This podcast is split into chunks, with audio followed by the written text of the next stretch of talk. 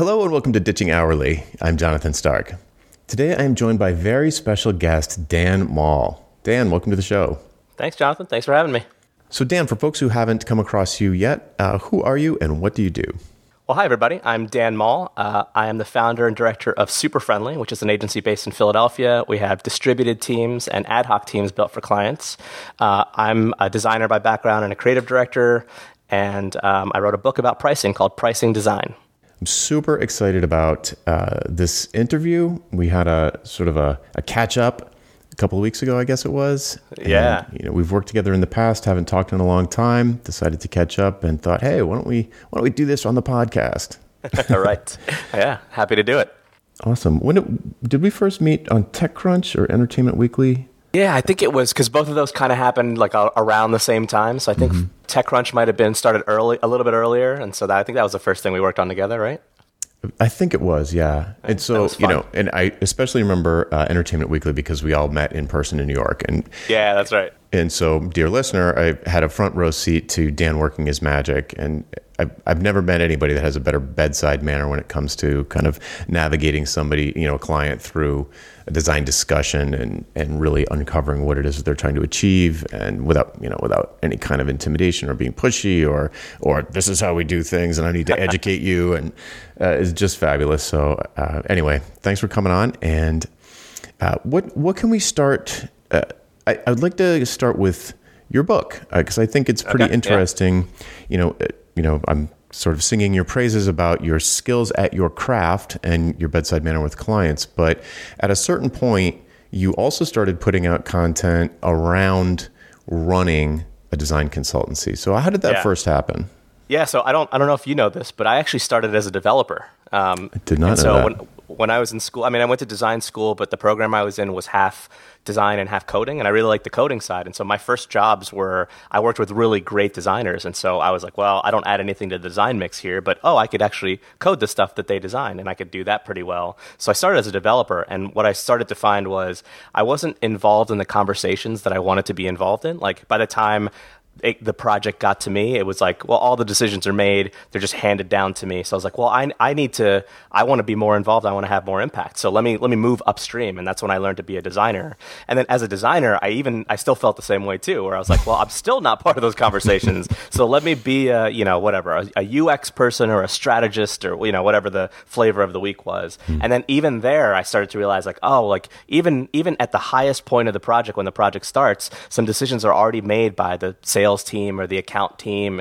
And so uh, eventually I made my way, my way upstream into sales, into like, let me have the first conversations that the client is ever having with the studio or the agency. And I found that's where you really uncover things like what is important to the project. And that's where you really uncover value. So moving all the way upstream made me realize, oh, now I understand what's important to the client. And we have a blank slate to actually translate that into something that will work well for them.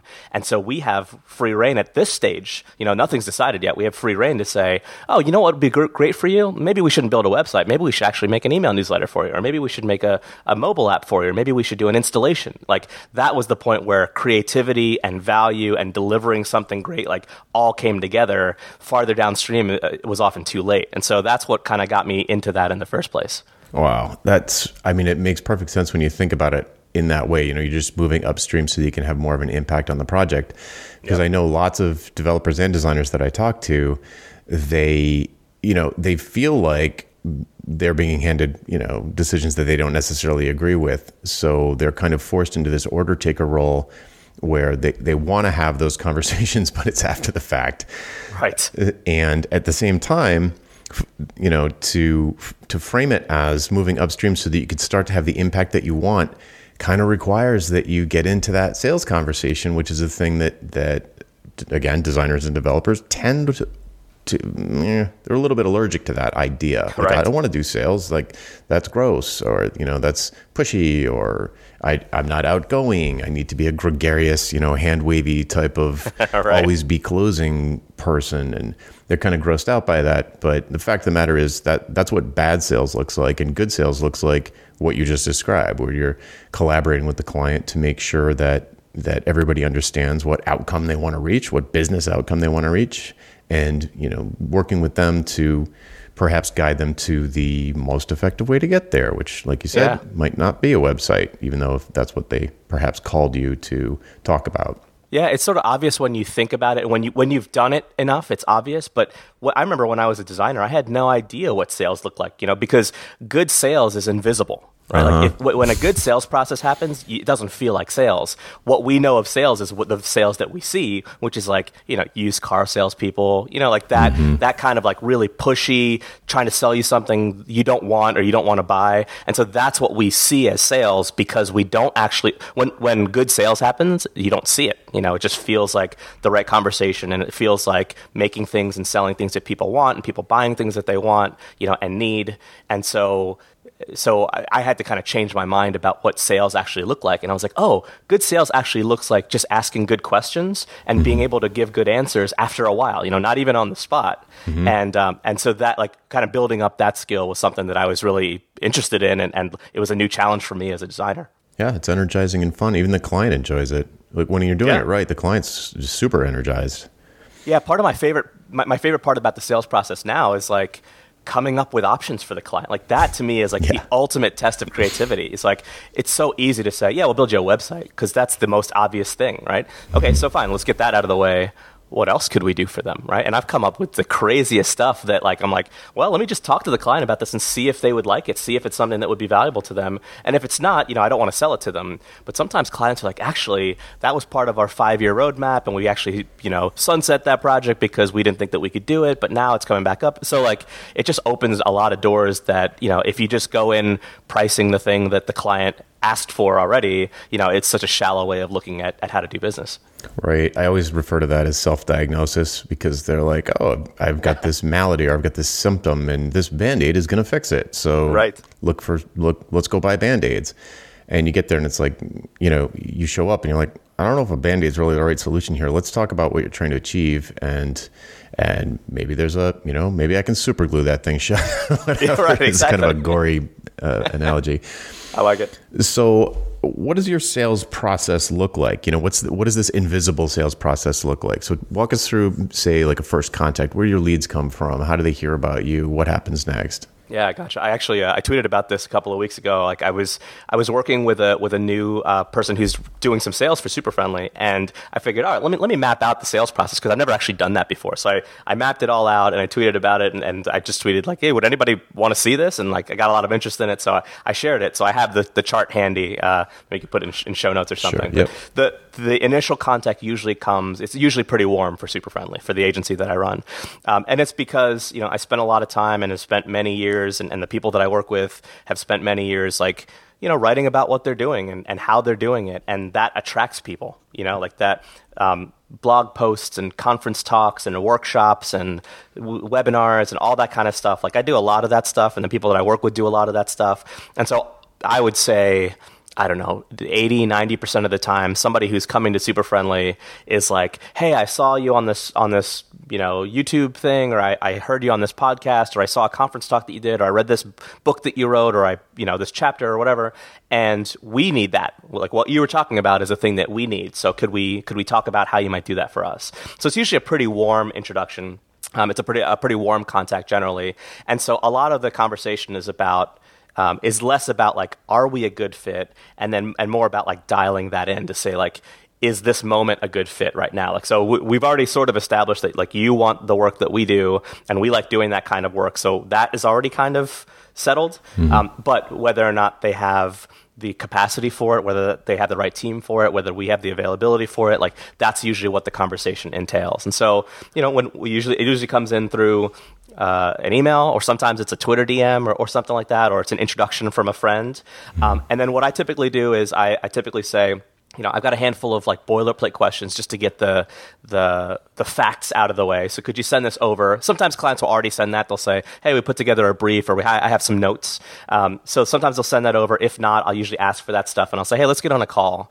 And then we get on the on the call, and we talk about all sorts of stuff. And and um, I, I follow a lot what what Blair Enns has been doing and writing about in his kind of four conversations. So I, I combine it a little bit. Um, so one of the things that we that I do is try to have have kind of a, an evaluative, probative conversation combined with a little bit of a value conversation Yeah. to say to the client, like, let me see what is valuable to you. You know, like, tell me about, you know, sure, tell me about you want, and it's usually very tactical at that point. Oh, we want a website because, you know, whatever reasons.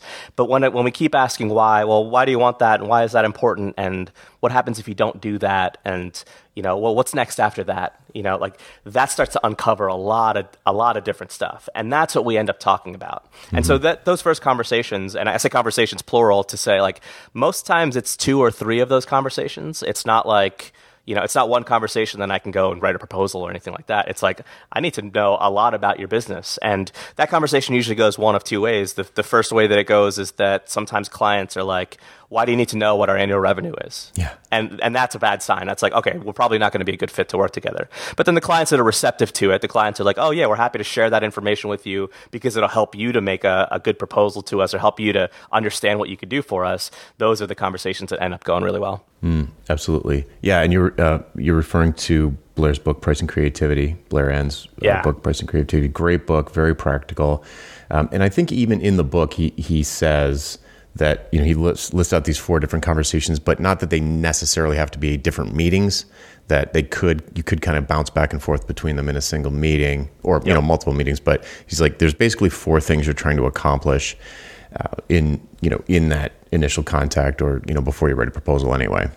Yeah, exactly. So I, I tend to I tend to fall into that camp, which is like it's hard to make those conversations really separate because they just bleed into each other Right. naturally, or at least the way that I do it bleeds into each other naturally. too, so yeah. I tend to combine all of those uh, into the same conversation. Yeah, I, I lump the whole thing under what I call the why conversation because, as you said, you just have to ask why, why, why, why, why to uncover, you know, the the what they're trying to achieve, like the the fundamental thing, because they're operating at this. They tend to be, at least the folks I'm dealing with, they they tend to be already way into the process. They've already done a bunch of stuff internally, and I'm, you know, I'm kind of like joining. Uh, the show in progress, and I didn't see the first 30 minutes of the program, you know. So I'm like, can we back up a little bit? And you know, after they're done brain dumping, like, can we back up a little bit and and put this in the overall context of the business? Like, why why not not do this? I mean, I I, I can do this for you. It sounds like a good idea, but why do you really need to do it? This is going to be expensive and risky. So I, I'd like to know what the reason is because I don't want to take your money if I don't feel like I can give you positive ROI, so on and so forth.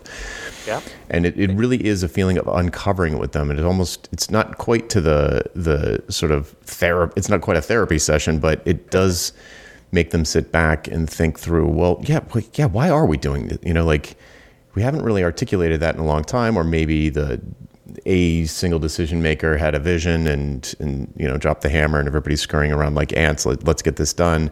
But maybe they weren't privy to the really the the underlying you know why are we doing this? It's it's not uncommon for you know people farther down the food chain to not ask that question. It's a little it can feel a little um pushy's the wrong word uh Right. but it can feel a little impertinent that's the word. And and like you said if someone's like uh why are you asking this then yeah definite red flag Yeah, two two quick stories about that. So I, I got on a, the phone with uh, this prospective client once, a gigantic organization that I was like super pumped to work with. I would have loved to work with them. And one of the first questions I asked was, you know, part of their thing was like, we want to raise more money, we want to we want to get more donors. It was for a nonprofit, um, and uh, and I said, well, you know, what what do you what do you raise now? What's your current, what's your average, you know, yearly raise for, from donors? And the guy on the phone was like, I don't see why that's any of your business. yeah And I was like, what? okay we're good we're done All here right. Yeah. Well, well, thanks for the time, and you know, good luck to you. right? Because like it's it's absolutely my business. If you want me to help you make more money, I need to know what more looks like. Well, what does what's current look like, so that I know what more looks like. Yeah, I- You know, and so that was just a terrible sign. I- And then on the other side, you know, I I had a client uh, to the point that you brought up, like this process, this sales process, it really quickly identifies when you're working with a middle manager or somebody that doesn't have the power or the acumen or the information to answer your questions well. So a lot of times in that conversation, you know, when we say like, so, you know, what do you need the site for? You know, what do you need this app for? And you know what they'll sometimes they'll be like, you know, I'm not really sure, mm-hmm. and and the conversation will kind of pause there, and they'll go, you know what, let's let's re- let's pick this back up again, but I want to have my boss on that on that next call, And I'm like, cool, that's great because now we're talking to people who can make decisions about the project and have answers about the project and can respond well to us saying, actually, here's a different way to look at it. You know, here's a different way that you might you might not have been thinking of, and they go, oh yeah, that's that actually could be really cool. And so when you're working with someone that doesn't have those answers, they're not going to be able to to say, yes, let's do a project that's double the size for one and a half times the, the price, you know, because they don't have the authority to do that. Mm-hmm. Yeah, and that's uh, to put it in sort of yucky sales terms. That's a great way to get past the gatekeeper. You know, you, mm-hmm. you essentially uh, you just you just let them know that you can't move forward to a proposal stage without getting answers to these questions. Otherwise, you're just shooting in the dark and making things up.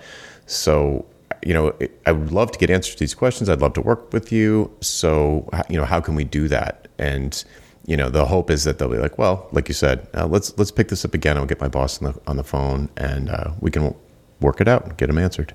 Yeah, so I, I, know one thing, one piece of feedback that I always get when I tell this to you know freelancers or, or new agency owners or anything, they're like, wait, like how many phone calls do you have with a client? I'm like, I don't know, sometimes three, four, six, mm-hmm. you know, and they're like, well, how long's your sales process? And I'm like, oh, I mean, sometimes six months, a year, you know, like yeah. that, you know, and they're like, I can't believe that because one of the things that is so easy about billing hourly, right? It's like getting into a taxi. It's like as soon as you get in, you start the clock. Yeah. You know, it's like, and so to someone who's used to that, they're like, wait a minute, like after the first 10 minutes, I could just say, all right, well, it's going to be 150 bucks an hour. Let me know when you, when you want to start. Mm-hmm. You know, but you have no mm-hmm. idea what you're doing yet. And so for me, what I find is like, I, am kind of a, I'm kind of a, a, go big and go, or go home kind of person. And mm-hmm. like, I have, I don't mind doing a six month sales process to get a million and a half dollar project you know like right. like and, and uh, you know when i'm sometimes i'm uh, my apprentices are, are here in the studio and they're like kind of listening to these phone calls and they're like man you've been talking to them forever. I'm like well what did you expect? Did you expect that i would have a 30 minute phone call with them and then they'd pay me a million bucks? Like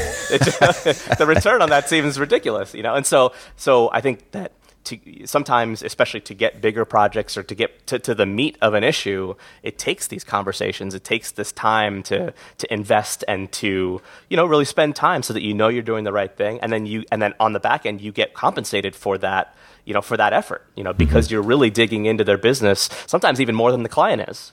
Uh, you know, and, and that is what you get paid the big bucks for. You know, it's not like it's not writing code or jumping into Photoshop or Sketch or whatever. Like anybody can do that. That's commoditized. But like people who can go in and analyze a, a, a, client's business and make good recommendations for them and make them double the money that they were making last year, like that's worth it. That's worth a, a truckload of money. Mm-hmm. Yeah, yeah. There's a. I saw a great tweet. There's an old joke the other day that was uh, was basically, uh, "You start coding, I'll go find out what they want." You know, it's like classic hourly billing kind of mentality. Right. It's like you're like, hey, can you build a website for us? Yeah, sure. What's your hourly rate? Uh, 150 bucks an hour? Oh, that sounds like right. a lot. Okay, 90. All right, let's get started. All right, when can you start? Right now. All right, great. And then you like open up your code and you're like, wait, I don't know what I'm doing here. Like, right. like here's some features. I haven't asked any questions. And uh, to me, that's the big, the big difficulty in the mind shift of going to something like value pricing, for example, is in the initial meetings before you write the proposal is switching your brain from trying to uncover scope to to uncovering business outcomes.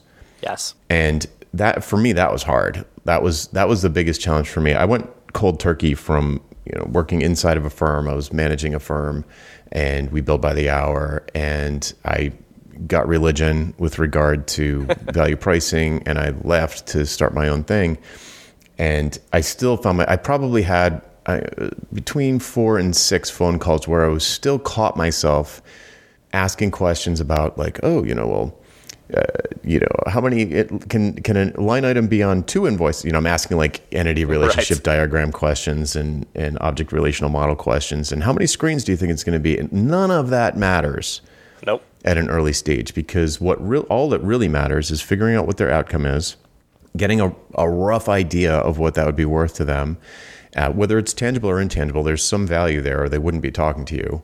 And th- when you get to the when you get there, then I'd just do it completely backwards. Tell you can tell me how you do it, but um, you know, I was I'd say like, oh, this you know, this is going to be a million dollar thing for them. Even on conservatively, this will be a million dollar thing for them. It's worth a million dollars. Maybe it's going to make them a million dollars, or maybe it's going to save them a million dollars, or mm-hmm. whatever it is and then I'll work backwards from you know they'll set three prices because I love options and proposals. I always do three, and I'll come up with three prices that are less than a million dollars. And then I'll say, well, okay, what could I do? I call it giving myself a budget. Like, what could I do at fifty thousand dollars to help move this needle for the company? I'm not going to do everything, obviously, for fifty thousand, but I can do some things.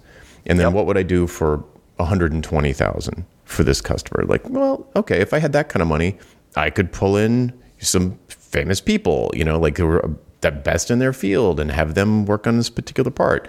And what, you know, what if I had, I don't know, 250,000? Okay, what would I do there? So then I can credibly bring, you know, I think about scope after the price, after the value. I see it in go in that direction. Totally. I, I do the exact same thing. I, you, can't see me, but I'm nodding vigorously as you're explaining this. It's like I do it exactly the same way, which is like first you got to know what it's worth to them, you know? And uh, I, I wrote a post about this about break even points in value pricing that like one of the things I'm looking for in every conversation is where's the point that it breaks even for them? Like, you know, if you're working with a, let's say a higher ed institution, right? That's a, that's a common example that I get a lot where people go, well, yeah, but in higher ed, it's not about like the amount of revenue that they would make. Yeah. Uh, I mean, maybe not directly, but indirectly, like, because for a lot of higher ed institutions, like, they want admissions. So if they build a new X, that gets them more applications, more admissions, more you know, more people in seats, more butts in seats. How much is a butt worth? You know, like mm-hmm. what, what's that worth to them? And and so every every company has their own unit of of economy, you know. And so for higher ed, that might be a person in a seat who's taking classes. For a sales company, that might be more leads. You know, for uh, it might be about growing a community or growing a network. It might, be, you know, wh- whatever that might be. And if you can quantify it that way, then they tend then then you can have direct conversations about going like, well, if you got a thousand new students because of this. You know what would that be worth? Would You that know? be a and, home and you run? might, Yeah, right. Exactly. You know, and you can even eh, one of the things that we end up doing a lot is is like taking guesses and and being okay about being wrong. Like, well, if we got a thousand more students out of this, we think that's probably worth half a million dollars to you. And they would go, no, well, not really. I mean, it's probably closer to like you know three fifty maybe. And you're like, okay, cool. Like, all right. So we were off on the math, you know. Totally. Like. So I and that's that's same thing. helpful, you know. And so so yeah, I do it ex- the exact same way. I forget who, I forget where I read this. It might have been like Ron Baker's book or something like that. Mm-hmm. It, it was it was a big revelation for me that value drives cost. It's not the cost drives price, right? So once you Yeah, find out about Baker. the It's value, Baker, yeah. Uh, Yeah, I love that because especially in the model that I have where I don't have a full-time staff, I pull teams together ad hoc for projects. You know, if a it, it, with the million dollar option like you said, I could bring on a hundred thousand dollar art director or a you know or or a strategist that, that's charging me two hundred k because I've got the margin for it in that option. If the value is only 50k, I can't afford a hundred thousand dollar art director, you know, and so I have to push my costs down. I have to go and find a twenty thousand dollar art director and to make sure that I can do it profitably. And then you know, and then the other thing related to that is sometimes there are projects where I go, I understand the value, we cannot do it profitably. You know, and so those are things that when, I say like the a project might have twenty thousand dollars of value, I don't know that I could be profitable to deliver twenty thousand dollars of value. I don't know that I could do that, but maybe another agency could, or maybe a freelancer could. You know, and so those are good referral projects. And so that that really changed my mindset about it. Is once I understand the value, how far down can I push the cost? You know, to make sure that my profitability, my margin, uh, uh, is is intact. But that comes only after you understand the value of the project. Yeah, 100%. And I say this all the time. In fact, dear listener, if you haven't listened to it already, there's an episode, uh, Ditching Hourly episode called uh, Value Pricing Cuts Both Ways. And it doesn't, it's value pricing is not a license to, to you know, write million dollar proposals. If you're getting clients who are going to get massive value out of what your contribution to the outcome is, then yes, you can dramatically increase your annual revenue, let's say but it doesn't mean that you can go into a, a, mom and pop pizza place and expect to give them a proposal for a million dollars for their new website. You know, they they will not recoup that kind of money. So, it, like, you can't charge more than it's worth. Boom, Yes. boom right? Yes. So the wor- the value has to be there. What it's worth to them has to be there. It has to be high enough for you to have some profit too. Like both parties profit. It's a, that was another huge. Um, huge. I, I also think it was Baker, and I'm pretty sure. I think both things we're referring to were, were in pricing on purpose, but I'll actually check and put it in the show notes. Um, great book, very theoretical, but really good. And uh, the the concept of of the double thank you, the mutual profit, that yes, the money is flowing from the client to you, but the client is profiting. If you're doing your job right, they will get They a profit to. out of it too. They, they have to. You know, one of uh, Mike Monteiro wrote the foreword to my book, and uh, and he wrote this great thing in it. He said, "You from reading this book, you will make more money than Dan will ever make from having written this book." And that's the point, right? That's the point of the book. That's the point of value pricing is that your client should make a ton more money than you do off of mm-hmm. this. Like that's why you get to charge a lot because mm-hmm. they made more. You know, mm-hmm. if they were making less, why would they do business with you? you know, right. if, they, if they weren't breaking even at least, you know, much less being more profitable because of you, then there's not a good reason to hire you. Yeah, they're going to regret having done it, which totally. which is a situation that billing by the hour sets up because just to loop back to what we were talking about earlier, you can get started before you know what business outcome they want. They have one. They wouldn't have called you if they didn't have one. They might yep. not even be able to articulate it without some right. assistance from you, but it's there, or they wouldn't be sending you money. So if you don't uncover that first and you start working, working, working, working, working, and you know you get to the top of your estimate, like you estimate it's going to be ten thousand dollars, you spend the whole budget. They've got nothing to show for it yet because you're kind of just driving around in the dark, doing best practices, and not actually moving towards some particular goal. And uh, they start to freak out because the amount that they've spent with you is starting to exceed what it was worth to them in the first place. But now they've got this sunk cost and they're like, they've got a tough decision to make. What am I going to do? Is throw good money after bad and hope that I only spend a few thousand more, maybe, or uh, just kill the thing and just lose the 10 that I've spent so far and just be feel burned. Either way, they're going to feel burned. It's not a good way to have long term client relationships. yep. I mean, if you're listening and you're like, that doesn't happen to me, then, then great. You're excellent at estimating, you're excellent at getting scope up front, and people can be good at that. I, I know that there are people like that out there. I know them personally, but still, it's extremely common for hourly projects, you know, especially software projects, design projects, to go over budget or for, for, buyer's remorse to set in because the the wrong conversations were had up front. Everybody's focusing on the wrong thing. So this is, you know, like I said, value pricing cuts both ways. It doesn't mean you can just start writing million dollar proposals without getting really big clients who stand to benefit from your work. But even if you're doing smaller projects, you can get you can have a really uh, you can have that double thank you moment, like when you buy a coffee in the morning and you both say thank you. Like the owner says of the coffee shop says thank you, you know, and you say thank you because you both profited. You're happy with that transaction. That's what you want, and it's really hard to get that with hourly billing. It's one of the it, I don't usually talk about that very much because it's you know the the sort of self interest things are a little bit more compelling, I think, to get people to take action. But that's a huge one for me because that that was the reason I figured out hourly billing was nuts in the first place.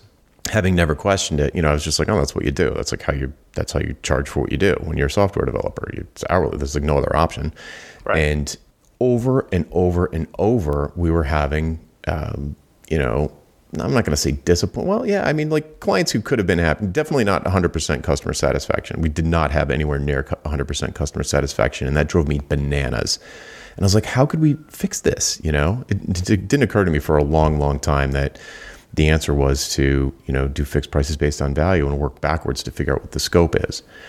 So before, so I'll shut up. And the, the, since we're talking about scope, especially with design. I think I think developers get a little bit of a free pass here in terms of certain kinds of scope creep. You know, if you're building an API, the client doesn't care what it looks like. You know, right. But when you're doing visual, you know, things that have a visual component, everybody's got an opinion. And if you're giving these fixed prices, even though they're high and you've got a lot of margin, how do you manage the client through the delivery in a way that doesn't doesn't you know basically have you indentured servitude to the client for the rest of your life?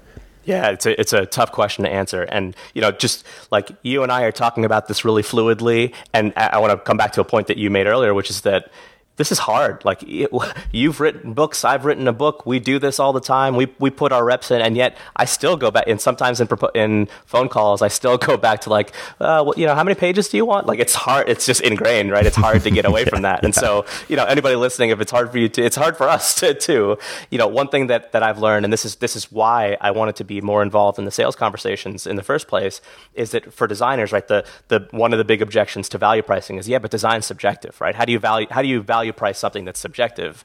And so, so for me, I'm like, well, you have to find a way to make that objective right? That's like that's a designer's job is to make it objective. And so when I coach designers on design process, that's one of the things that I'm coaching them on. Is like you don't go in asking if your client likes red. You go in telling them why red is the thing that gets them what they want. You know, you may, you have to make it objective to them, and then and then you're on the same scale. You have the same criteria. And so to me, that starts in the sales process. That starts in the first conversation. You know, when you're billing hourly, if the client's like, "Cool," like when you just start right away, and you're like, "All right, I'm designing a homepage," like, and then you sit down and start to design a homepage at 100 bucks an hour you have no idea what kind of homepage you're making. Like you don't know what the features are, you don't know what the content is, you don't know what it's supposed to do, you don't know what the IA is. Like you're just going. And designers complain all the time about like, oh man, I wish I could do something mind blowing. I wish I could do something like, you know, original I'll tell you what, it doesn't start that way. It doesn't start by just sitting in front of your computer and seeing what comes out. Yeah. It starts by understanding the objective really, really well. Like that's what unlocks the design process. That's what makes it objective. And that to me starts in the sales conversation. Like when I talk to a client and I say, What do you want?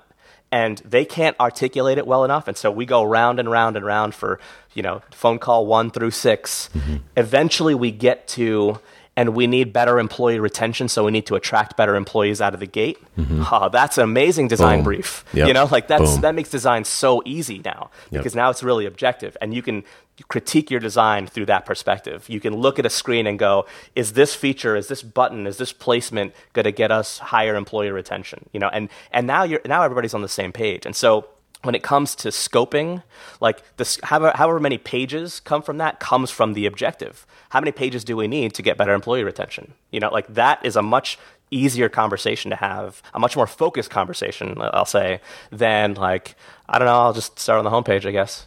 Yeah, you know, like, so it's just so now vague. I'm nodding vigorously. It's like it's like you you know those meetings I'm, I'm talking to the listener you know those meetings where you're sitting in a room and you're getting super frustrated because the client is like doing one of those clients from hell things that you hear about. And, and believe me i don't believe there's such a thing as a client. Well i know there is certain it's a fringe thing though. Like no, usually, i'm with you. yeah usually it's like usually it's a it's a relationship problem. And you know anyway those meetings when you kind of get this client from hell and you're going around the room like should this be blue or bluer?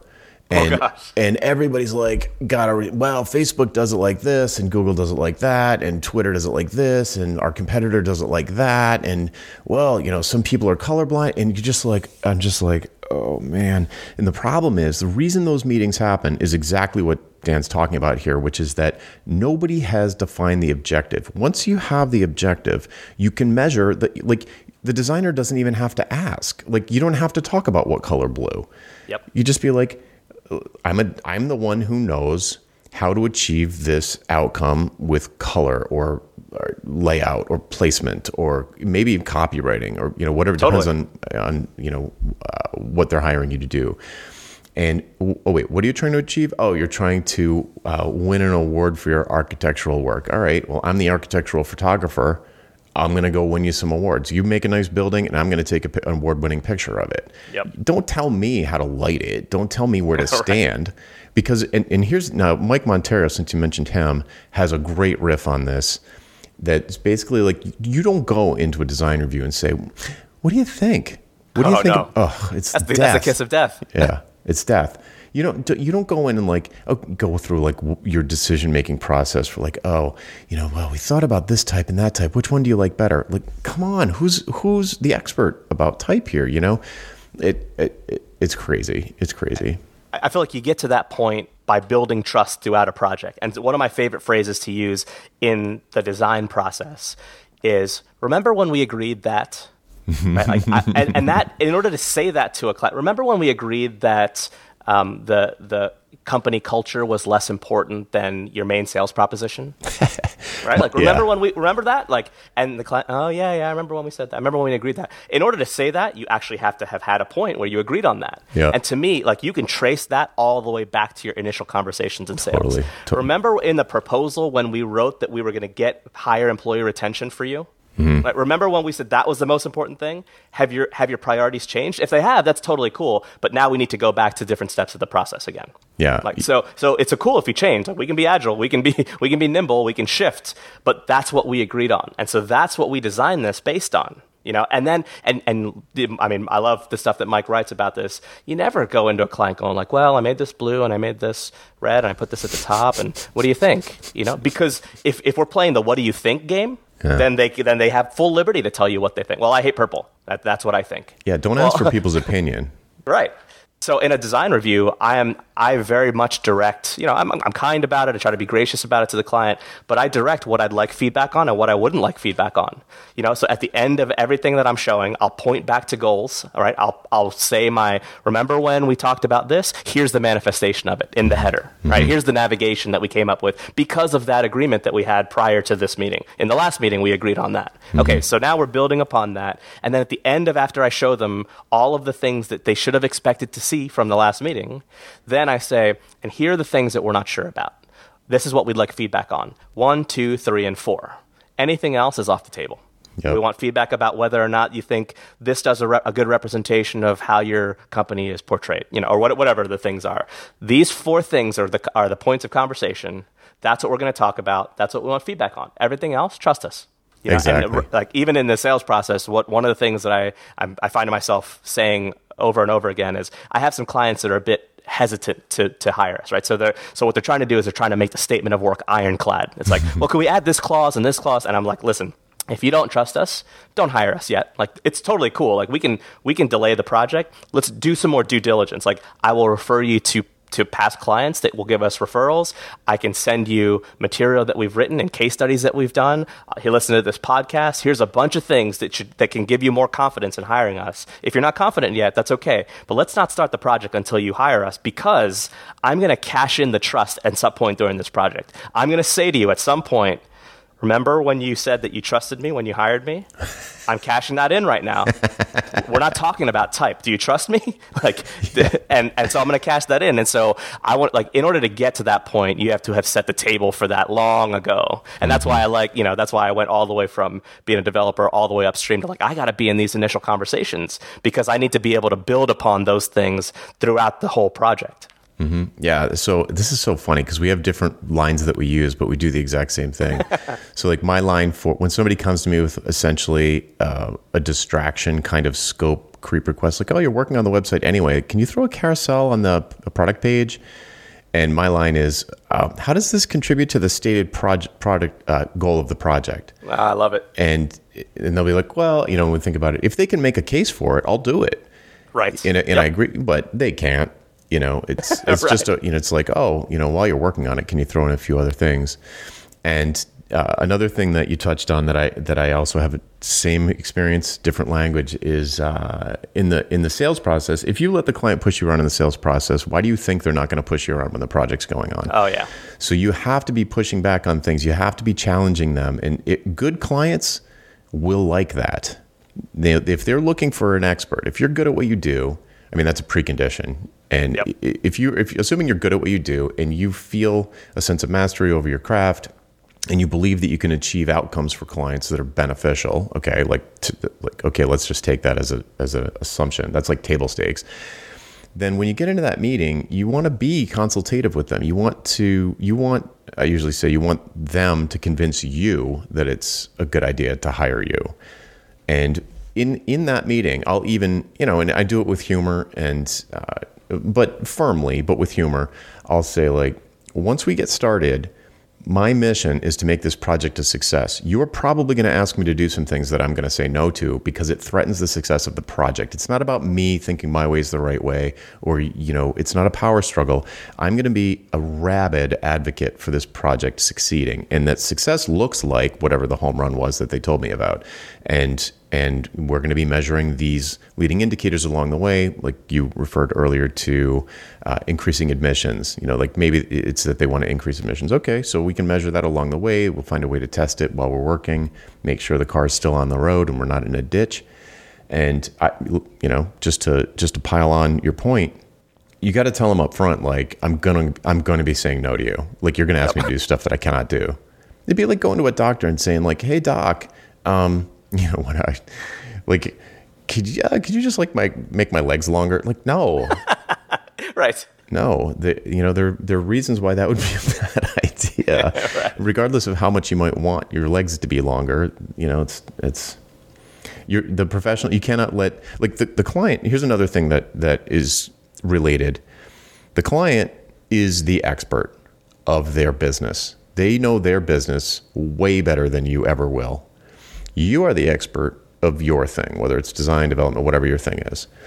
And those two things need to intersect and there sort of needs to here's another line I use I'm going to retain veto power on certain things because if I nice. don't then why are you even hiring me hire yep. someone that you can just boss around and you know so but you have to respect that they do know what's best for their business so if they you know, I tell this story all the time about um, a big you know Fortune 50 client working with a designer, and the Fortune 50 client was asking the de- designer to do things that, in in terms of beauty or um, you know art, that were ugly and cheap looking, and they were in this. They were sort of locked in mortal combat over this. Like, but you know, I don't want to add those like bursts and this like cheesy type and it's going to make it look it's the whole, it's going to make the whole piece look cheap.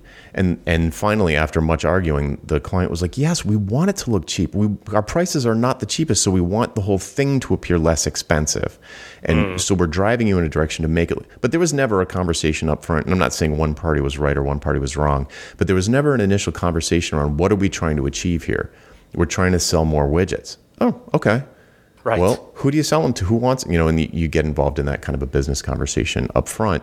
And then the designer, like, you, you know, you're like, boom, I, now I've got a brief. I can go. Like, I can do all sorts of things. I can do user testing. I can do uh, prototypes, mockups, and uh, focus groups, and all these things to make sure that we're going to sell more widgets. We're going to get more enrollment. We're going to, you know, all the indicators are moving up and to the right about this button being red.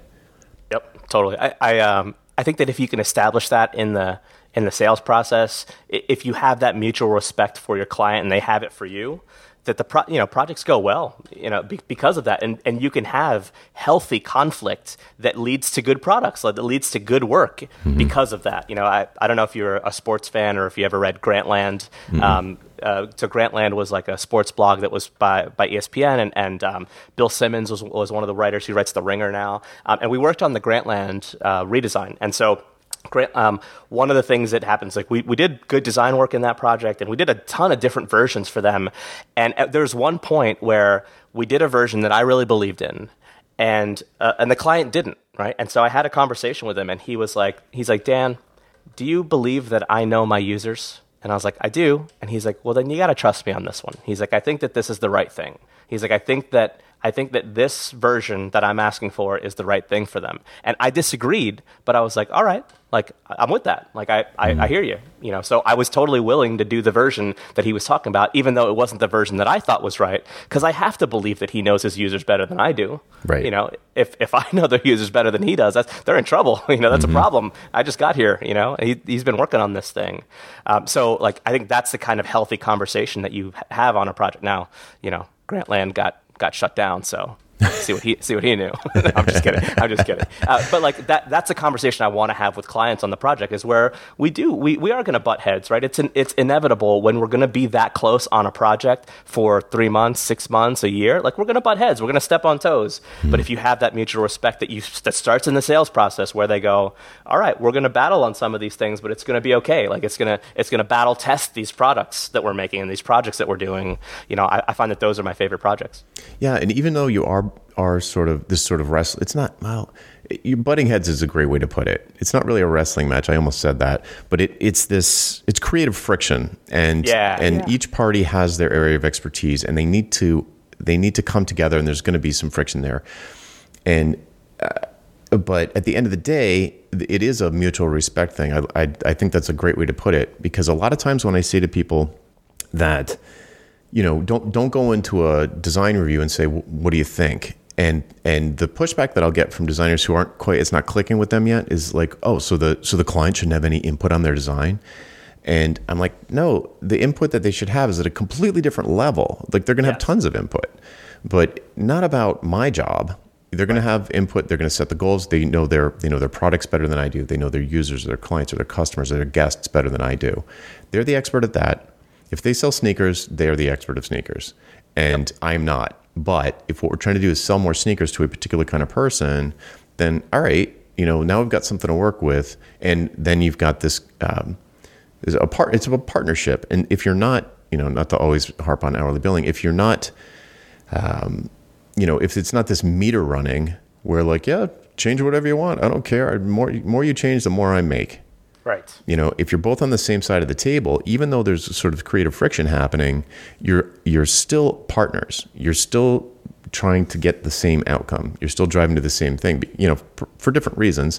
The, the client is financially motivated to want the project to reach a successful co- conclusion because then their goals are going to start to, you know, it's probably their whatever their goal is. Let's say it's making money or whatever.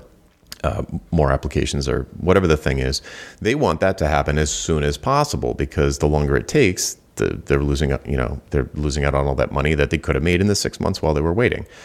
And you, as the provider, whether it's design, development, copywriting, photography, whatever, you, since you don't make any more money if it takes longer, you want to satisfy the client. You want to get them to that that end zone as quickly as possible because that means your costs are lower and therefore you profited more. So you yep. both have a financial motivation to get the thing done well and fast. So yeah, totally. It's it's great. It's great. I love but it. The, one of the things I love about value pricing is that for me, it's been the most successful way that I could come up with a balanced project. Right, a project where it's not like the client is dominant and I'm subservient, or I'm dominant and the client's subservient, right? It's not it's not one is the ruler and the other is is submissive. Mm-hmm. It's that we both come to the table. Like it, it's to me, it's, it levels the playing field to say we're going to be really good at this part and you're going to be really good at that part and it's going to be worth this and we're both going to be work, working toward this so let's be partners it, to me it's been it's been the most successful and and uh, clear way to say that um, I, I just never was able to do that. You know, I tried hourly billing before, you know, mm-hmm. and and because it was the easiest thing to do, and because I didn't know what else to do, and it just tipped the scales too much. Like it was too finicky, it was too fragile. Like you know, sometimes it felt the client felt like, well, I'm just being taken advantage of because you're just running the clock, yep. and then other times I felt like, well, this time isn't worth it, even though I'm getting paid for this hour. It's not time well spent. You know, so the the scales tip too too easily in that model. And you know, I I have friends that that say that they achieve good balance with hourly billing. I don't believe them, but you know, sure, like cool, like whatever whatever model works for you. But for me, value pricing has been the thing that has been been able to help me uh, say that more clearly to the client than than any other methodology I've tried. Mm-hmm. Yeah, so I think I mentioned earlier, if you're amazing at your estimates and like you're always coming in on budget, you have a, you did essentially give them a price.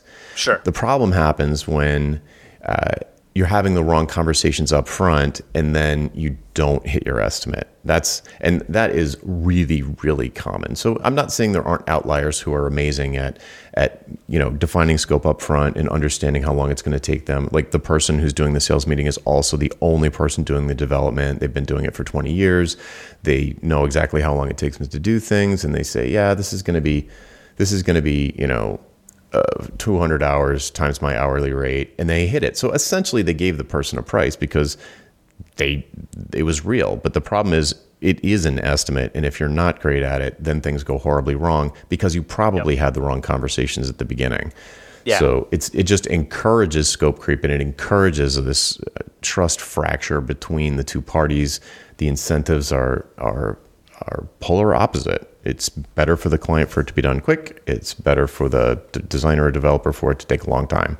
Totally. So, we, yeah. I feel like if, it, hourly billing gives the wrong anchor on the project, like the the anchor, the thing that has to stay fixed is the estimate. Then, right? Mm-hmm. If if you're billing hourly, you live and die by your estimate. Right. And and with value pricing, you live and die by the outcome right? So, so if you live and die by the outcome, then the estimates can change, right? Then you have freedom around the estimate. I, we change our estimates all the time. You know, we say, hey, we, we're doing this thing and we think we'll be able to finish it in two or three weeks. And then we learn a new thing and we're like, oh, this blows the doors open. This is great. Like, this would actually help get the outcome to a higher level. You know, I think it'll be an extra week on it. It's mm-hmm. not going to cost you anymore. You know, and the client's like, all right, well, you know, it doesn't cost me anymore and we get a better outcome. Yeah, great. Let's spend the extra week. Yeah, you know, and we're and we're already covered because the margin's great enough. We already know that we're profitable. Like it's it it allows us to be much more flexible about how we achieve the outcome than having to live and die. Well, we said nine weeks, so we got to we got to nail nine weeks. yeah, that's uh, that's a funny thing people bring up about ads. Like, oh, I, I would love to do value pricing, but we're we do, we're agile, so we can't do it. And I'm like, no, that's just no, no. You right. You, it works so much better. Right. It's so much better because then you can go all over the place. You can learn, yeah. learn, learn, learn, learn. But you mentioned it, and I'm going to hammer on it. You have to have high margins to give yourself that freedom. Otherwise, you totally. will put yourself out of business. Yep. I, I, uh, forget if I mentioned this in the in my book, but it's in a podcast somewhere. It's that like I, you know I did a project once where we scoped in our initial estimates we scoped three rounds of design you know, and we ended up going 13 rounds because the client gave us good feedback on every round, and you know, and we and it, it just wasn't there. And normally, you know, and in around whatever nine or 10, the client was like, "Are you gonna send us like a change order or something?" I was like, "Nah." and they're like, "Well, why not?" I'm like, "Well, because we're good, we're covered. Like, Mm-hmm. It's fine. You know, yeah. like you're giving us good feedback. This is good for the project. We believe it. Like we think you're giving us good feedback until we got to round 14 where the feedback wasn't very helpful. And I called the client and I said, Hey, I don't think round 14 is going to matter. And she was like, yeah, all right. You're right. Right. Yeah. it was because I gave her 10 free rounds. Eh, to her, if they felt like 10 free rounds. To me, we were just doing what was right for the project.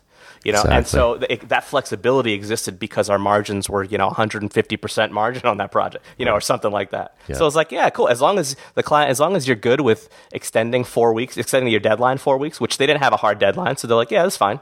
You know, then we could be really flexible in that project. Yeah, let me call out something. It's a little bit of a, it's related to what you're saying is that a lot of times clients will be super worried about deadlines and hitting milestones and all of this stuff. They are in that habit, uh, uh, maybe not all the time, but a lot of times they'll have these phony deadlines oh, because yeah. it's not because they actually care about the deadline. It's because they're used to the meter running. And it's not that they're really worried about the deadline, they're worried about going over budget. So even even when you're giving somebody, you know, I would somebody would say like a, I would give them a, a fixed price based on value. So here's the price, and they they want to know well when's it going to be live? I'm like I don't know. It's it's going to be a collaboration. It's it's it's impossible to say. I'm not in control of it. No one is. The CEO of your company couldn't drop a hammer and say this has to be done by this. It's a fantasy. Right. So you know we can rush it if you want, but I, am not in a rush. Are you in a rush? Then well, no, we're not really in a rush. We want it done as soon as possible, but there's not a particular date. I'm like, well, I want it done as soon as possible too, because the longer it takes me, the less I make. So yep. let's just trust that we're both, we want it done tomorrow. If I could snap my fingers to be done tomorrow, that's what I would do. I mean, I want to achieve this goal at the highest possible quality because writing code, there's this concern that you're going to cut corners. We want this done super high quality. I'll give you a bug free guarantee for a year. So that ensures you that I, it's in my best interest to, for this code to be good and maintainable and bug free. And I'm going to, you know, I'm going to do it as fast. Like, look at the incentives. Why would I take longer? But I'm right, not going to promise a deadline because then we start focusing on the wrong thing. Start thinking about sign off, and that's bad for the client. Yeah. Uh, it's about uh, you'd be rushing things, and where would we cut corners? We'd cut corners on quality, and I don't want to do that. So let's just give it the time it needs. We don't know what that is yet, but just be you know just re- reiterate to them that it's not going to cost them more if it takes longer because they are used yep. to it costing more if it takes longer. So totally. you kind of have to disabuse them of that notion and just continually remind them that nope, I'm not going to send you a change order. Uh, I built everything into my price. That's why it's more expensive because you're not taking that risk. If you want to go, you know, they come to you and say, well, you know, you're twice as much as the next quote. I'm like, well, the next quote was probably an estimate. And if you want to roll right. the dice with them, great. Just call them up and say, hey, will you stand behind this price? Like, not to exceed. They're going to say no. If they say yes, go with them. Right, but, exactly. yeah, I would go with them too, but they're not going to. So I, you know, that's why I'm more expensive. Yeah, I, I, I love that. I love playing the other side of it too, which is like sometimes you know with a client, I'm like, we'll launch whenever you want. You want to launch next week? Sure, we'll launch what, what we got. Is that what you want? and they're like, well, no, it's not going to be complete. I'm that's like, great. So, oh, so then what so do you good. like? Like what what are you afraid of? Well, we're worried that you're not gonna you're not gonna spend the time to do it right. Okay, so now we're back to trust again. Yeah. Like, okay, so now let's now we can get now we're at the root of the issue. Let's slow it down. Like it's fine if you don't tr- if you don't believe that we have the integrity to do what we say. Don't hire us. That would be a foolish decision. If I were your if I were advising your company, I would advise you not to hire that vendor. Yep. Right, and that vendor is me. Mm-hmm. So don't hire me then if that's the case. Instead, spend more time with me. Like I'll talk. I'll let me walk through a bunch of case studies with you. I'd be happy to do that. Let me introduce you to former clients who and and, and tell you how we earned their trust. Like all you have to go on is my word and my portfolio. So let's spend as much time with those two things as, as you want to for you to feel comfortable that I'm not going to extend the project unnecessarily. Why would I like like you said? I have zero incentive to do that. I, in fact, I have incentive to do the opposite. I want to finish this project as quickly as possible. What I want, and I say this to clients all the time, what I want is for you to have no feedback so that we speed through all of this. right? Like I make a thing, it's perfect, and we push it live the next day. Like yeah. that's that's the perfect project to me, and I think it's the perfect project to you too, right? And they're like, well, yeah. I'm like, okay, so let's shoot for that. Now, it's not going to be realistic because you're probably going to have ideas and I'm going to have ideas, but but we both let's agree that our incentives are to short circuit that as much as possible, right? Mm-hmm. Like so, the only thing that you're worried about then is me being unethical to you by doing by phoning something in that's not going to be good for you. And if you believe that I'm going to do that, no contract is going to fix that, no price is going to fix that, no estimate, no deadline, none of those are going to fix it. Don't hire that vendor if you don't believe that they're going to do the work for you. If you believe you're going to get screwed over, don't do the project. Oh yeah, yeah, I could not be nodding harder. It, it, and the, especially the mention of the contract thing, like, I mean I'm not even going to go down the contract rabbit hole. So I, have got a better question. Let's keep it keep it to pricing. So yep. how do you you know you know by the way, dear listener, Dan's not exaggerating when he's talking about seven figure projects. Like that's a thing. And uh, what I'm curious though is how do you how do the payments work? So we're saying like uh you know no deadline it'll be done when it's done it'll be done when it's right you know how do you how do you you know you ask for 100% up front is there like a deposit then 30 days like how do you usually do that yeah, so I have a starting point, but one thing that really like unlocked all of the uh, unlocked the value pricing even more to me is realizing that the the cash flow is also a point of negotiation, right? Where like mm-hmm. we can negotiate on that. So what I typically ask for, and, and actually I don't even ask for it when I send a client a statement of work. It's just in the statement of work. Here's the payment structure. Here's the payment schedule. And what I start with generally is uh, half up front and then the, the remaining 50% amortized to the first of the month of every month we're doing the project. So if it's a, if it's a 12 month project, 50% up front, and then 50% divided by 11 and, and due on the first of every month. That way I have regular cash flow. Mm-hmm. Um, I, you mentioned this earlier, and so this is like a, a bit of a tangent, but like I almost never will do payments on approval or on milestones because I don't want clients to, I don't want it to be based on, on approval because you know, they could they could withhold approval for any given reason. And so I say, all right, I, I know that I'm going to get paid June 1st, July 1st, August 1st, September. You know, I can cash flow all of it. Now, some clients are like, well, we can't do that for, for lots of reasons, some fake, some real. Mm-hmm. And so that becomes a point of negotiation. Oh, okay, you want it to be one payment up front and one payment at the end. So what that means for me is the risk is I have to make one payment last until the very end of the project, which I don't know when it is. You don't know when it is either. We can estimate, but we're, we, are we are both there's there's some margin of error there, mm-hmm. and so the risk is higher for me. So if you want to do two payments, then what I want to do is 60-40 instead you know? And so that mm-hmm. becomes a conversation point with the client.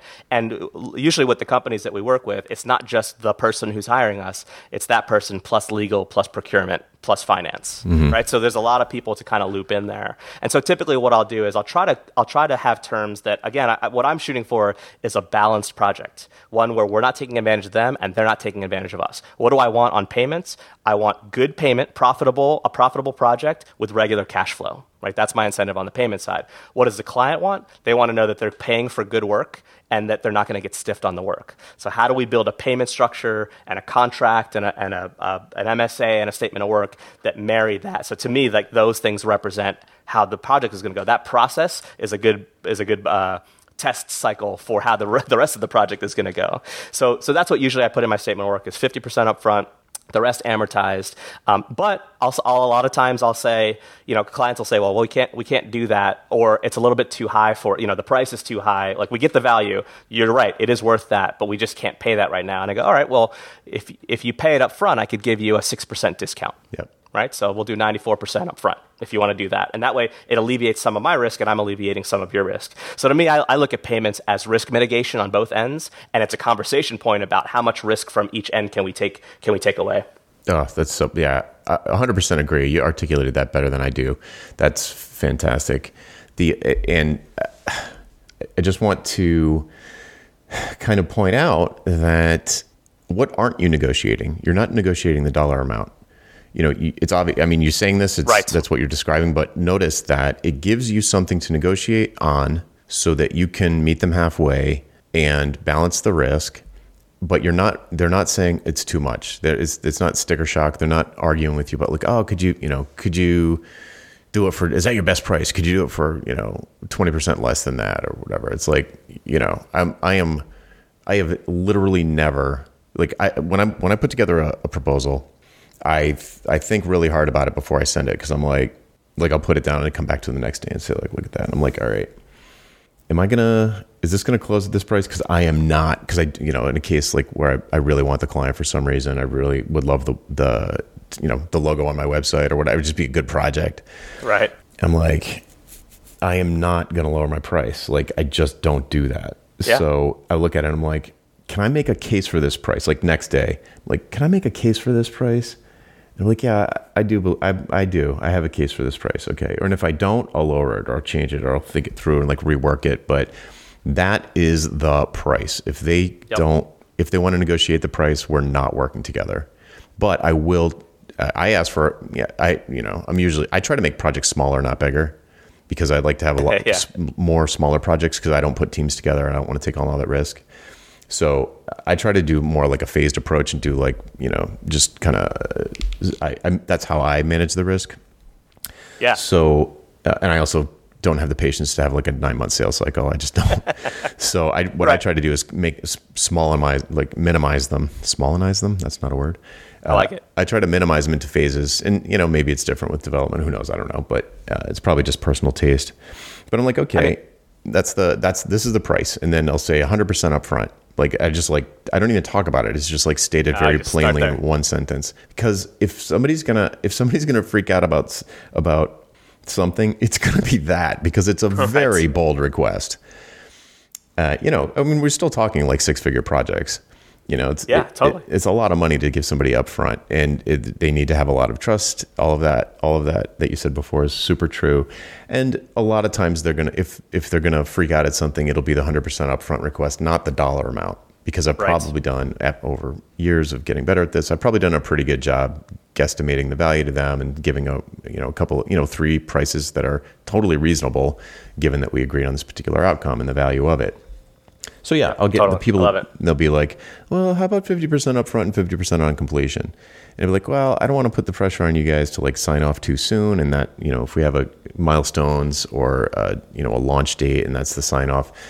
That's in my experience, it's always too soon. You know, there's gonna there are going to be things that are wrong. The paint's not dry, it dries wrong. The cement's not dry. Whatever you want metaphor you want to use, there are going to be surprises after that. I don't want to write up, you know, some change requests or a new project to address these f- future issues. Let's just let it freeze like a lake.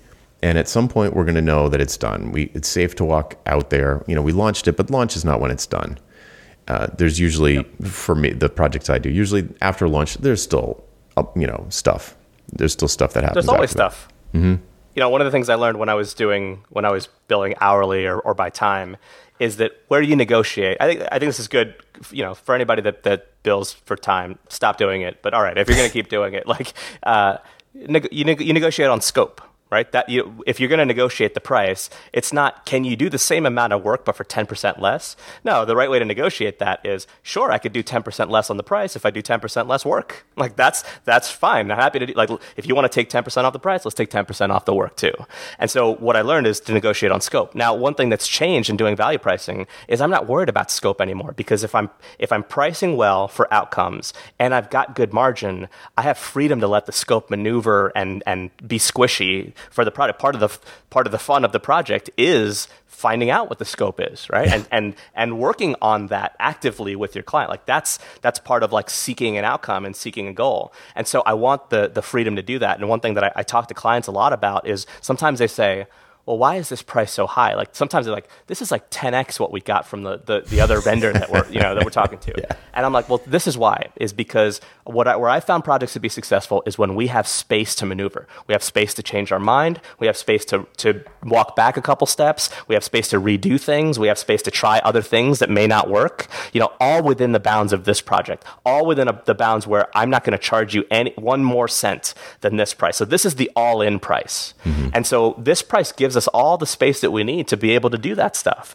And so to me, negotiating on price means negotiating on scope. If I don't have a scope, there's no negotiation on price. Really, what we're talking about is whether or not that outcome is is is worthwhile for them. And in proposals, uh, the last two proposals that that we wrote, uh, we included right next to the price, this is the break even point that we believe. We believe that a thousand students, you know, admitted will get you to this break even price, or we believe that, you know, X amount of more people to your mailing list or, or 10 more leads a month gets you to, gets this price to be worth it for you. And we put it right next to the price to say like this is the this is the thing that we want you to negotiate on. If you want to negotiate on anything tell us that we're wrong there. Tell us that the math is wrong. So because then we're happy to rethink that. Like that's okay for us to go back to the drawing board for but it's not like whatever price you come in at we're just going to try and shave 10% off of it. Like i hate that stuff. I would rather go in and say this is a balanced price. It's fair to you and it's fair to us like I don't want to start high and then I expect that they're going to bring us down. Like I don't negotiate that way. You know, I, I know a lot of people do. My dad does that all the time. Mm. You know, I, I just don't do that. I don't have the patience for that. Like I have, I have the patience for a nine month sales cycle.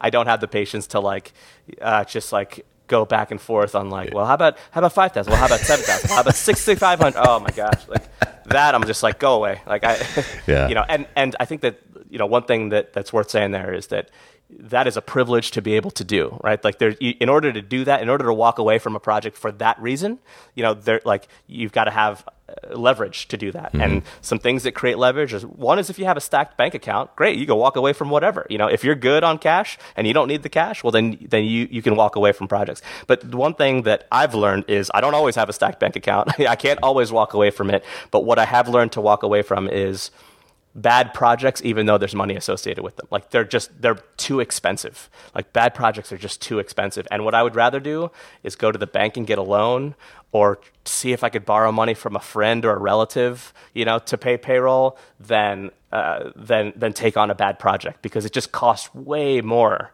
you know yeah. that like that like oh well you know it's like 60k and like I you know I could use the cash. Well then it turns into a project that should have been you know half a million dollars yeah, and you're still because, working on it. Like and you're still working on later, it. And, like, oh. and, now I can't take on other work, you know, and now it ties me up, and like all of that stuff, it just has too much cost to it. And mm-hmm. so, to me, that's the leverage that I, I that gives me confidence is like I won't sign bad projects, you know, as and, and like I violate my rule, you know, every now and again because I'm human, mm-hmm. um, but I try to like stand on that. Is like if it's a bad project, it's not going to work out for either. The client's not going to be happy, and I'm not going to be happy. So wh- why do it? Like mm-hmm. the cash wasn't even that good, you know. Maybe there's a price. Like maybe you know if there, if that was a hundred million dollar project, maybe you know like all right, I could stomach it, you know. But I, I haven't had a hundred hundred million dollar project yet. Oh man, that's so good. So so maybe we could close on uh, your thoughts about how someone you know it's like. I get this sometimes. You feel like, oh yeah, it's easy for you. You know, you you can walk away from projects, but I can't. So, what do you when you're sort of counseling uh, younger designers who are trying to make this leap, try to escape from this hourly trap. What are some some bits of advice that you could give maybe people who are listening who just this feels unattainable, like uh, you know I'll never get there? Yeah, gotcha. I, I um I'll take a little bit of a long way around that. I read, I think it was on the Basecamp blog, maybe. Um, there was a, a, post that they wrote about Warren Buffett and how Warren Buffett never schedules meetings more than like a day out or something like that. and every and the feedback is always like, well, yeah, because he's Warren Buffett. But he, Warren Buffett has been doing that since before he was Warren Buffett. You know, that was just a thing that he did. It was a thing that he decided to do.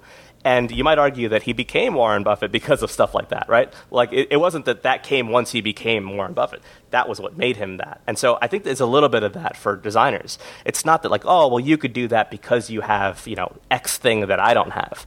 Sometimes you just got to start doing it, right? And so, how do you do that with confidence? It's kind of related to the, the point that I just made, which was like, you have to create the leverage for yourself. You have to create the advantage for yourself. And some advantage might be, you know, like what, this is what this is the way that I started when I first started freelancing was like I took every project. It doesn't it didn't matter how bad it was, but for a purpose, and that purpose was I'm going to build up a bank account. I'm going to build up a reserve of cash that after 3 projects I had enough that I could walk away from the next crappy project. Like it, it doesn't take much. It just takes having that extra thousand bucks in your bank account, you know, that extra 500 bucks to go, yeah, you know what? I would rather take my girlfriend out this weekend. You know, I would rather, you know, I would rather just watch movies this weekend than work on that crappy project. and having that little bit of extra reserve. You know, it doesn't have to be you know your six months emergency fund. You know, that little bit of reserve for cash for me was was what helped me kind of have that confidence to go. All right, I can be a little bit more choosy now, and then you just keep building that stuff up. You know, be smart with your projects, be profitable, like do do do good work you know sometimes take projects for money like in the beginning but like let that cash ride you out. I was just talking to to a friend who's an agency owner and i asked him the same question yesterday. I had lunch with him and i was like how'd you get past the like you know working paycheck to paycheck? And he's like well in the beginning we took everything and in that first year taking everything meant that now in our 20th years of business like we're still riding that. Like that little bit of extra cash from every project just building that reserve building that reserve building that reserve.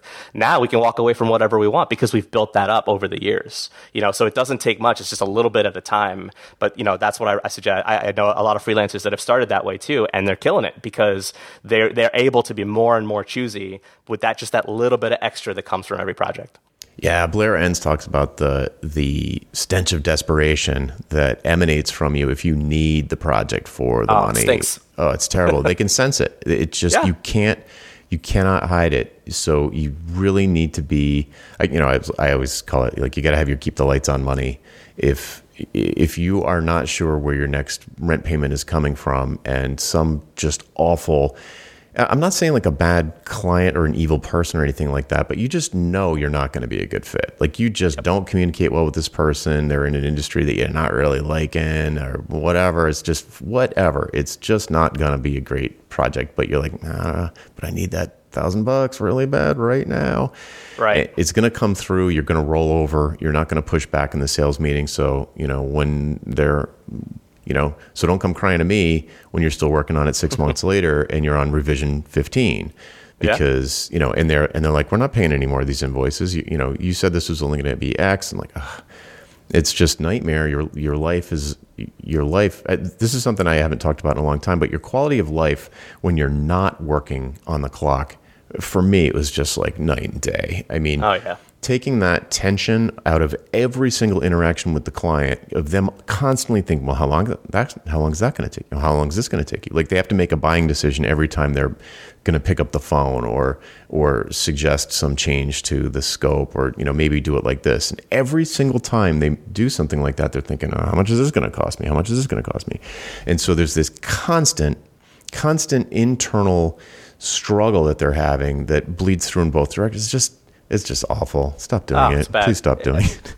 yeah, I, I um, th- that's why I like a, a, long sales process is because it gives you a chance to test out your client, like see how you're going to work together. If mm. you can't even get to a contract together, how are you going to get to a design revision? How are you going to get to shipping something? You know, we uh, last year we just we walked away from a two million dollar project because the process of of like even agreeing on the terms and the scope and the outcomes and all that was so laborious and so one day I just called the client and I was like, hey, um, has this been really difficult for you? And they're like, honestly, yes. And I was like, it's like taxing me and my team too. Like, it's killing us. You know, like this has been really difficult. And we think that this is probably not a good fit. And this is after like, you know, weeks and weeks of like trying to come to terms with like what we were going to do and all that. It was just, it was just hard. Hmm. And I'm like, how are we going to do a year's worth of work together?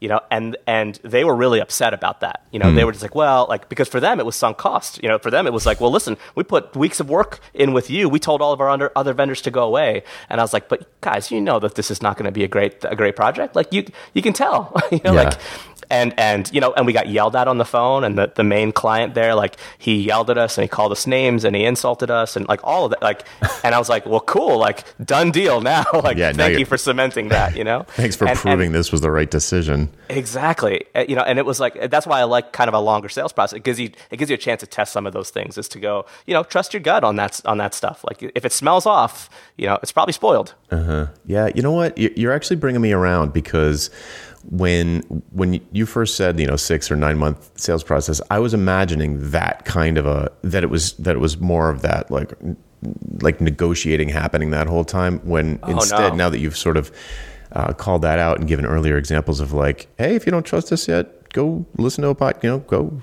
go trust us more yep. or get someone else that that doesn't that's not alarming to me at all i mean that's more like um, I mean, it's almost like a, a, one-on-one content marketing play. You know, you're like right, you're exactly. Like, yeah, that doesn't uh, actually. I would have patience for that when you put it like that. Yeah. Oh, and I would much rather a client do that. And to me, that's like that's the opposite of the story I just shared, where a client comes back and says, "All right, listen, I read this book chapter and I listened to these podcasts and I have some questions for you." I'm like, "Yes, yeah, that perfect. is the kind of client I want to work with." You know, like that's a great sign. And so a little bit of time, a little bit longer time in the sales process allows for some of that back and forth. Yeah, I think I. I think it was Seth Godin I recently saw. He said, he said, if, if you don't like sales, stop thinking of them as prospects and start thinking of them as students and it was like, oh, I love that. so good. That's really good. it's really good. Oh, cool. Well, Dan, this has been absolutely amazing. I know we both have to run, but uh, thanks so much for coming on and sharing all of that experience and wisdom you've built up over the years. I just, I think it's it's super valuable, and I just thanks so much for coming on. Yeah, thanks for having me on. This is a great conversation. I love geeking out about this stuff, so thanks for the for the opportunity. so, where can people go to find out more about you? Yeah, so I tweet uh, somewhat regularly at, at Dan Mall uh, on Twitter. I tweet about design and sales and business development and the, this Philadelphia 76ers. um, and who won last night? Thank you. Uh, so happy about that. Um, and, uh, and danmall.me is my personal website. Superfriend.ly is the agency that I run. So check out our work there and listen to some of those podcasts that I tend to send to, to clients. And we do all of our case studies as, as podcasts. Um, so you can read it if you want to, or you can listen to it if you want to. Um, and, uh, and the last thing is my book about pricing. It's called Pricing Design. It's distributed by A Book Apart. Um, so you can get it. It's, it's uh, 50 pages, so it's really small. You can read it on a flight or, um, you know, a, a, long bathroom break. Uh, and uh, yeah, you can get it at, at abookapart.com. Awesome. All right, Dan, thanks so much. Yeah, thanks, Jonathan. All right, folks, so that's it for this time around. Thanks for listening. I'm Jonathan Stark, and I hope you join us again next time for Ditching Hourly. Bye. Would you like to learn how to get paid what you're worth? How about selling your expertise and not your labor? We work through all of this together in the pricing seminar. Pre registration starts soon, and you can sign up to be among the first to know when early bird pricing is announced at thepricingseminar.com. That URL again is thepricingseminar.com. Hope to see you there. Hey, Jonathan again. Do you have questions about how to improve your business? Things like value pricing your work instead of billing for your time, or positioning yourself as the go to person in your space, or maybe productizing your services so you never have to have another awkward sales call or spend hours writing another custom proposal. Book a one on one coaching call with me and get answers to these questions and others in the time it takes you to get ready for work in the morning. Best of all, you're covered by my 100% satisfaction guarantee. If at the end of the call you don't feel like it was worth it, just say the word and I'll refund your purchase in full. To book your one-on-one coaching call, go to jonathanstark.com slash call, C-A-L-L. That URL again is jonathanstark.com slash call. Hope to see you there.